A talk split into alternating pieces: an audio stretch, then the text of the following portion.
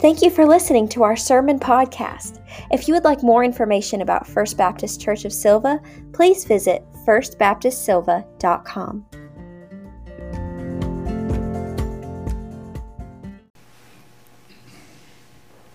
And what does the Lord require of you but to do justice, love kindness, and walk humbly with your God? According to the prophet Micah, there are three dimensions to our faith do justice, love kindness, walk humbly with our God. In baseball, a batting average comprised on where you get a hit two out of three times will, will get you in the Hall of Fame. For us, two out of three just won't cut it. Two out of three is called sin. Two out of three is called missing the mark. So pull out your scorecard. Let's see how we're doing, right? Micah begins with doing justice. And doing justice means it means looking out at the world and you know what? Let's just let's just pause right there for a moment. Let's come back to doing justice. Instead, let's look at loving kindness. Loving kindness is a whole lot easier to put words to. Loving kindness means practicing mercy. It gets a bad rap, but loving kindness, in essence, means practicing charity. It means addressing a particular need. Walking humbly with God means being close enough to God that we can be changed by God, that we can be transformed. It's something that we're quite good at here at First Baptist Church. It's encouraging you to read Scripture, to pray, to be a part of the rhythms and discipline of being in lockstep with a God who loves you and wants to be close to you. Now, let's circle back around to the commandment that we oftentimes fumble over doing justice. Doing justice means making things right for those who have been victimized by a cruel world. It means changing the systems, the environment that perpetuates oppression, poverty, and abuse. And if that's what doing justice is or means, I got to tell you, it sounds like doing justice is above our pay grade. Perhaps doing justice is, is extracurricular, right? It's, it's something that if you get to it, great. It's going to look really good on your college application or resume, but it's not critical, right? Can't we hope for that? And yet, interestingly and annoyingly, the prophet Micah lists doing justice first.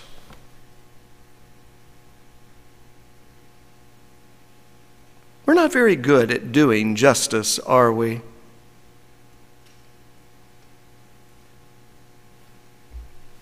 Let me say it this way. Perhaps I'm not very good at doing justice. For the last decade, our church's vision and grounding principle, vision, purpose statement is Micah 6 8. What does the Lord require of us? Doing justice, loving kindness, walking humbly with God. But I have to tell you, doing justice seems to be in a category all its own. I find that we're far more interested in charity than addressing the broken systems that hurt people. I mean, let's be honest, filling backpacks, baking casseroles, giving money to disaster relief, those are far easier to do. And it's a good thing that we're faithful in doing them because that is, in fact, one of the requirements that God has for us. It's called loving kindness.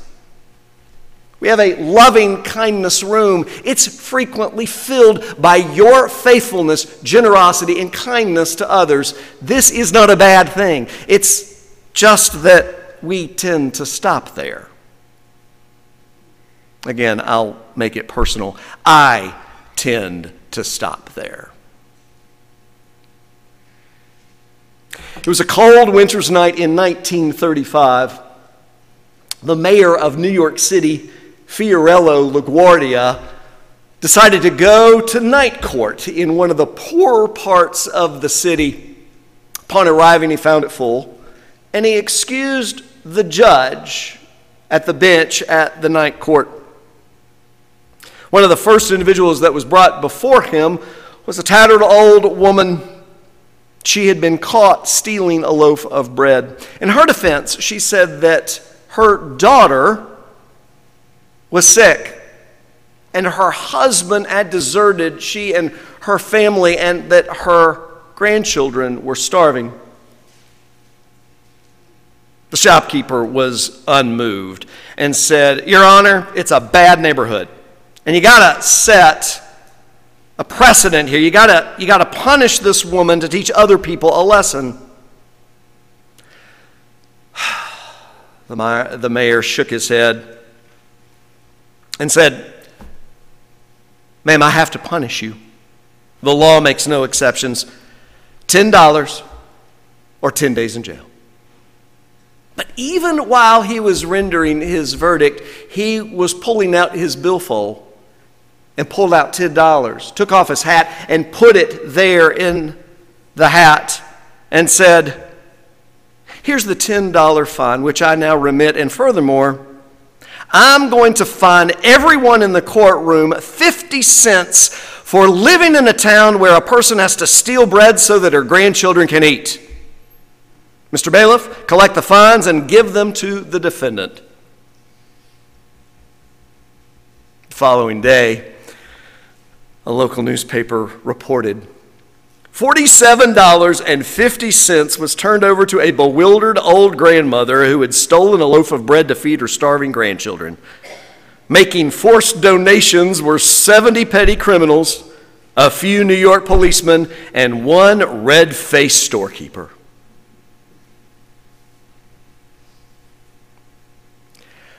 Paying the woman's fine was an act of mercy, of loving kindness. Making the courtroom pony up to help her? Well, that was an act of justice. The author of Psalm 82 drafts a prayer that Clint McCann calls the most important passage in all of Scripture. The most important passage in all of Scripture. Really? really. The prayer that's in Psalm 82 is a direct appeal to God. And truth be known, it comes across as bossy and insistent. But prior to the demanding prayer, the psalmist sets it up by describing a courtroom scene like the night court scene in New York City a century ago. But in the psalmist's story, God is the judge, and He's the one holding court. All rise for the one true honorable God. Wait, who's on trial here? According to the psalmist in his story, God has taken his place in the divine council. In the midst of the gods, he holds judgment. Well, you got to give him credit. The, the psalmist has quite the imagination. God's holding court in heaven, and it's the gods who are on trial. Now, before you go off the deep end, ancient Near Eastern Israel did not endorse polytheism. It's figurative language that would have been familiar to his or her contemporaries at the time. The ones who are on trial are the gods. That is, the leaders of the nations of the world that God's empowered to lead and judge effectively. And they're on trial because these leaders, these judges, have failed in their duties before God. Now, centuries later in the New Testament, in his writings, Paul doesn't call these individuals gods, he calls them rulers and authorities. Well, in this story, God points his finger and roars his judgment at these leaders, these gods.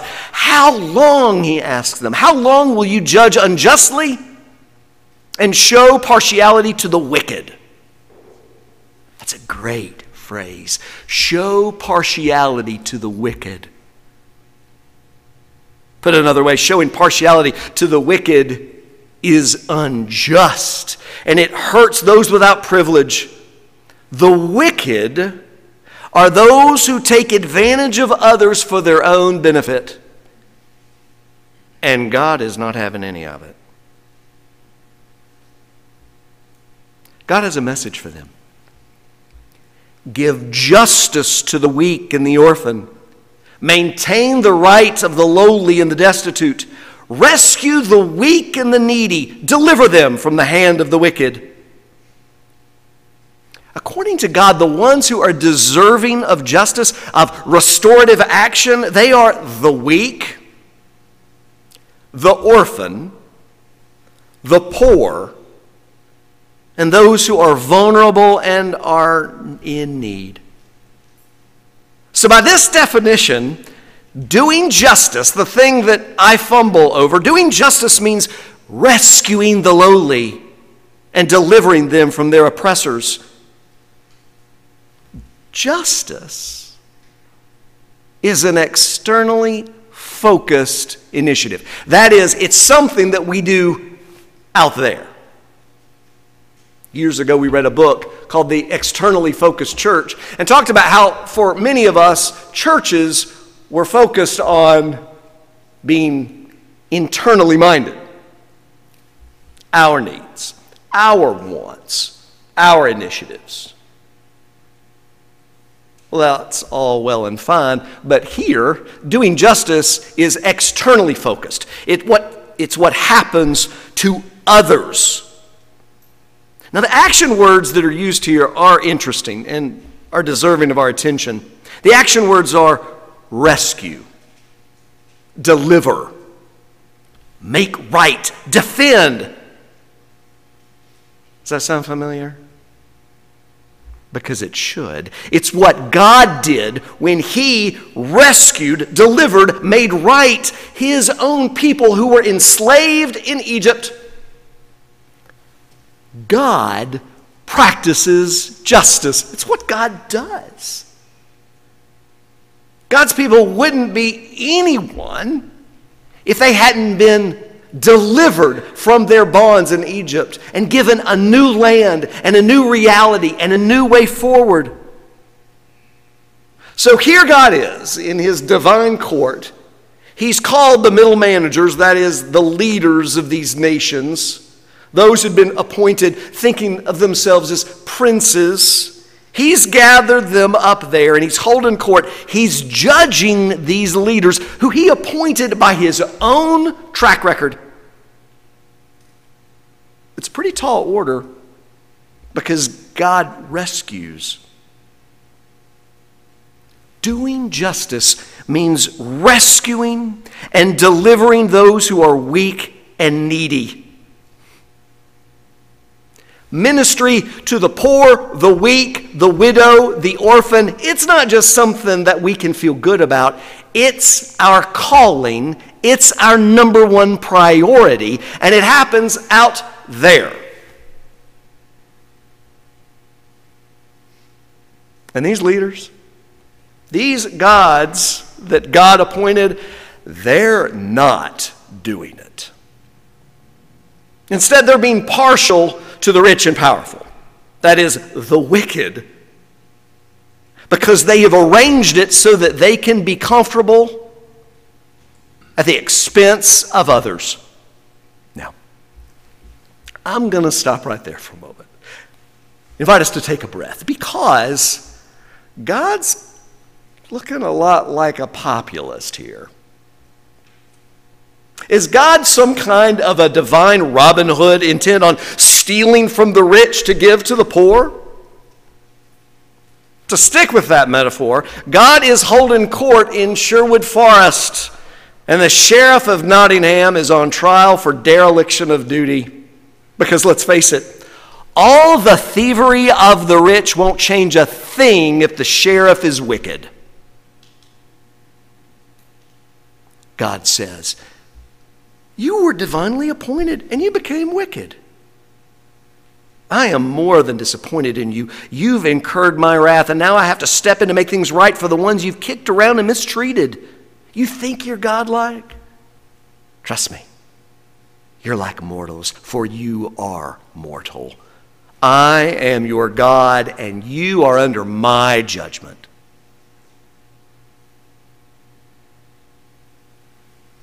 And with that, the mock trial ends. The picture that the psalmist has created for his listener, it's over. Court is adjourned. But those of us, those of us who found themselves in God's courtroom, we've learned a few things. Namely, that doing justice is what God does. It's God's very nature. God rescues, God delivers. God is looking out for those whom the world beats up. Second, God raises up leaders, rulers, judges, people of influence to do what God does, which, of course, is to defend the poor to maintain the rights of the orphan and the widow, to rescue the oppressed and deliver the needy from their oppressors. That's what leaders are supposed to do. Which is striking because I'm not so certain that's my own understanding of what leadership is supposed to be about. But here, those who God has appointed to lead are supposed to be like Him, to practice and do justice. We learn also that doing justice requires influence. Again, I'm reminded of sports. Unjust plays or calls on the field can be overturned, but not by the players or the coaches or the fans. Trust me, I wish we could know. The ones who are empowered to bring justice are those who have been empowered to do so.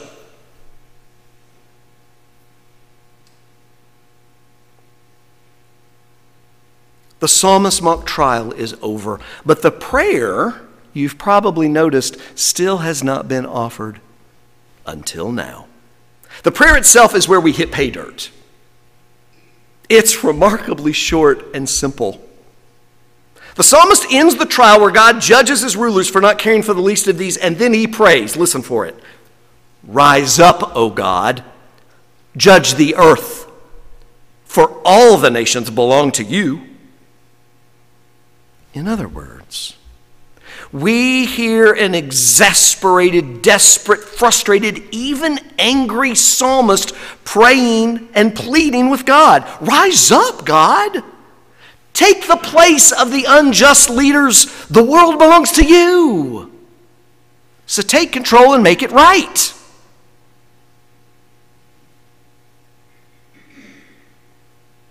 One commentator thinks that this call for God to rise up is actually quite the indictment. Think about it. God's there at the bench, seated, and he's given all of his attention on the leaders. But the psalmist here is telling God to get up and to bring the same amount of judgment and critique that he's bringing to the leaders to everyone else in the world because, in truth, all the nations belong to God. So, God, get up. Bring about the judgment that your own managers have not been able to bring. And by the way, you're the one that set these people up. So, instead of just holding them accountable, why don't you come down here right now and make it right? Because the people that you set up to do so are failing. God above, come clean up the mess that your leaders have made. That's the prayer. One paraphrase is pretty rich. God, since you've shown your power in heaven by judging the unjust spiritual leaders and casting them down, how about doing the same here on earth? Since all the nations belong to you, how about you show up and judge the earth as you have the heaven? Hmm.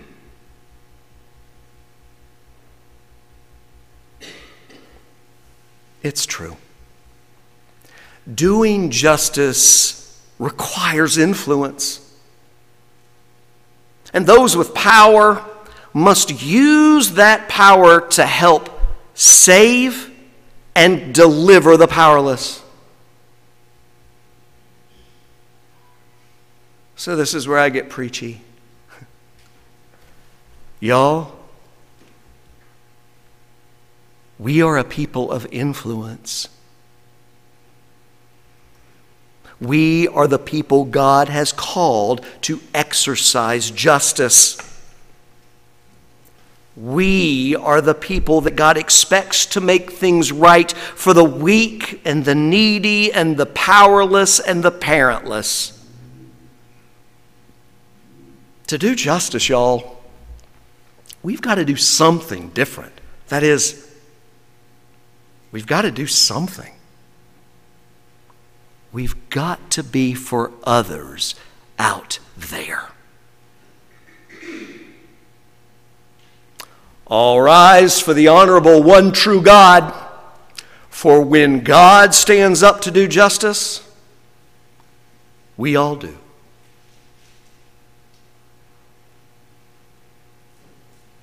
Let us pray.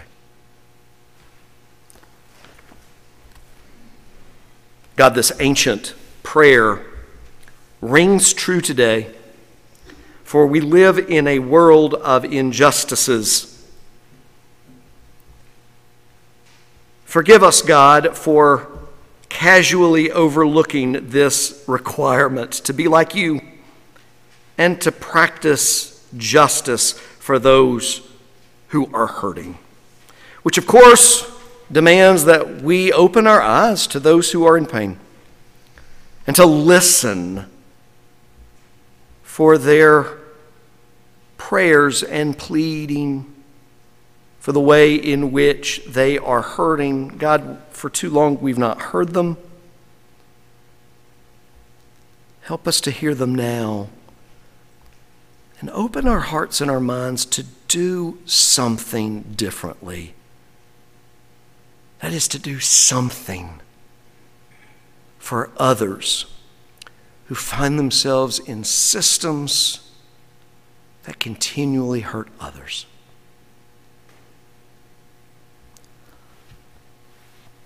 For it's in Christ's name that we pray these things. Amen.